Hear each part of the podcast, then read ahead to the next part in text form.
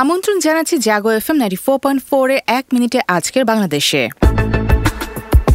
বিচ্ছিন্ন বরিশালে বিএনপির সমাবেশ আজ। চট্টগ্রাম বন্দরে অক্টোবরেও নিম্নমুখী আমদানি রপ্তানি। যশোরে প্রধানমন্ত্রীর জনসভা চব্বিশ নভেম্বর। ছাত্রলীগের সম্মেলন তিন ডিসেম্বর। সমবায় আন্দোলন লক্ষ্য পূরণে অগ্রণী ভূমিকা রাখবে বললেন প্রধানমন্ত্রী। প্রশ্ন ফাঁস ঠেকাতে নজরদারি বাড়ছে শিক্ষক কর্মকর্তাদের ওপর।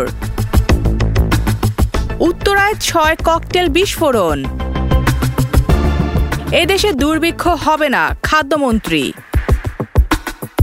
স্যুট কোট পরে ইভিএম এ কারচুপি করা যায়, মন্তব্য বদিউল আলমের। রাজবাড়িতে অসময়ের ভাঙনে শত শত বিঘা ফসলি জমি পদ্মায় হুমকিতে শহর রক্ষা বাঁধ রাতের তাপমাত্রা আরও কমার আভাস। এক মিনিটে আজকে বাংলাদেশ, এ পর্যন্তই। সবাইকে শুভেচ্ছা।